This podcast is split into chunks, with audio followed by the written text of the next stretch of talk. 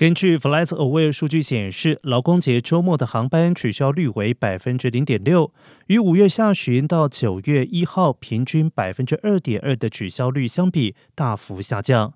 然而，今年夏天所有延误率最高的美国机场都有四分之一或者是更多的航班延误，其中芝加哥中途国际机场的航班延误率更是接近百分之三十八。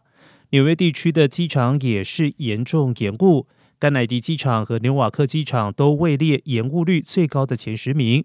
佛罗里达州的奥兰多国际机场情况也不好，航空公司高层经常将纽约和佛罗里达列为受空中交通管制员配备问题影响的地区。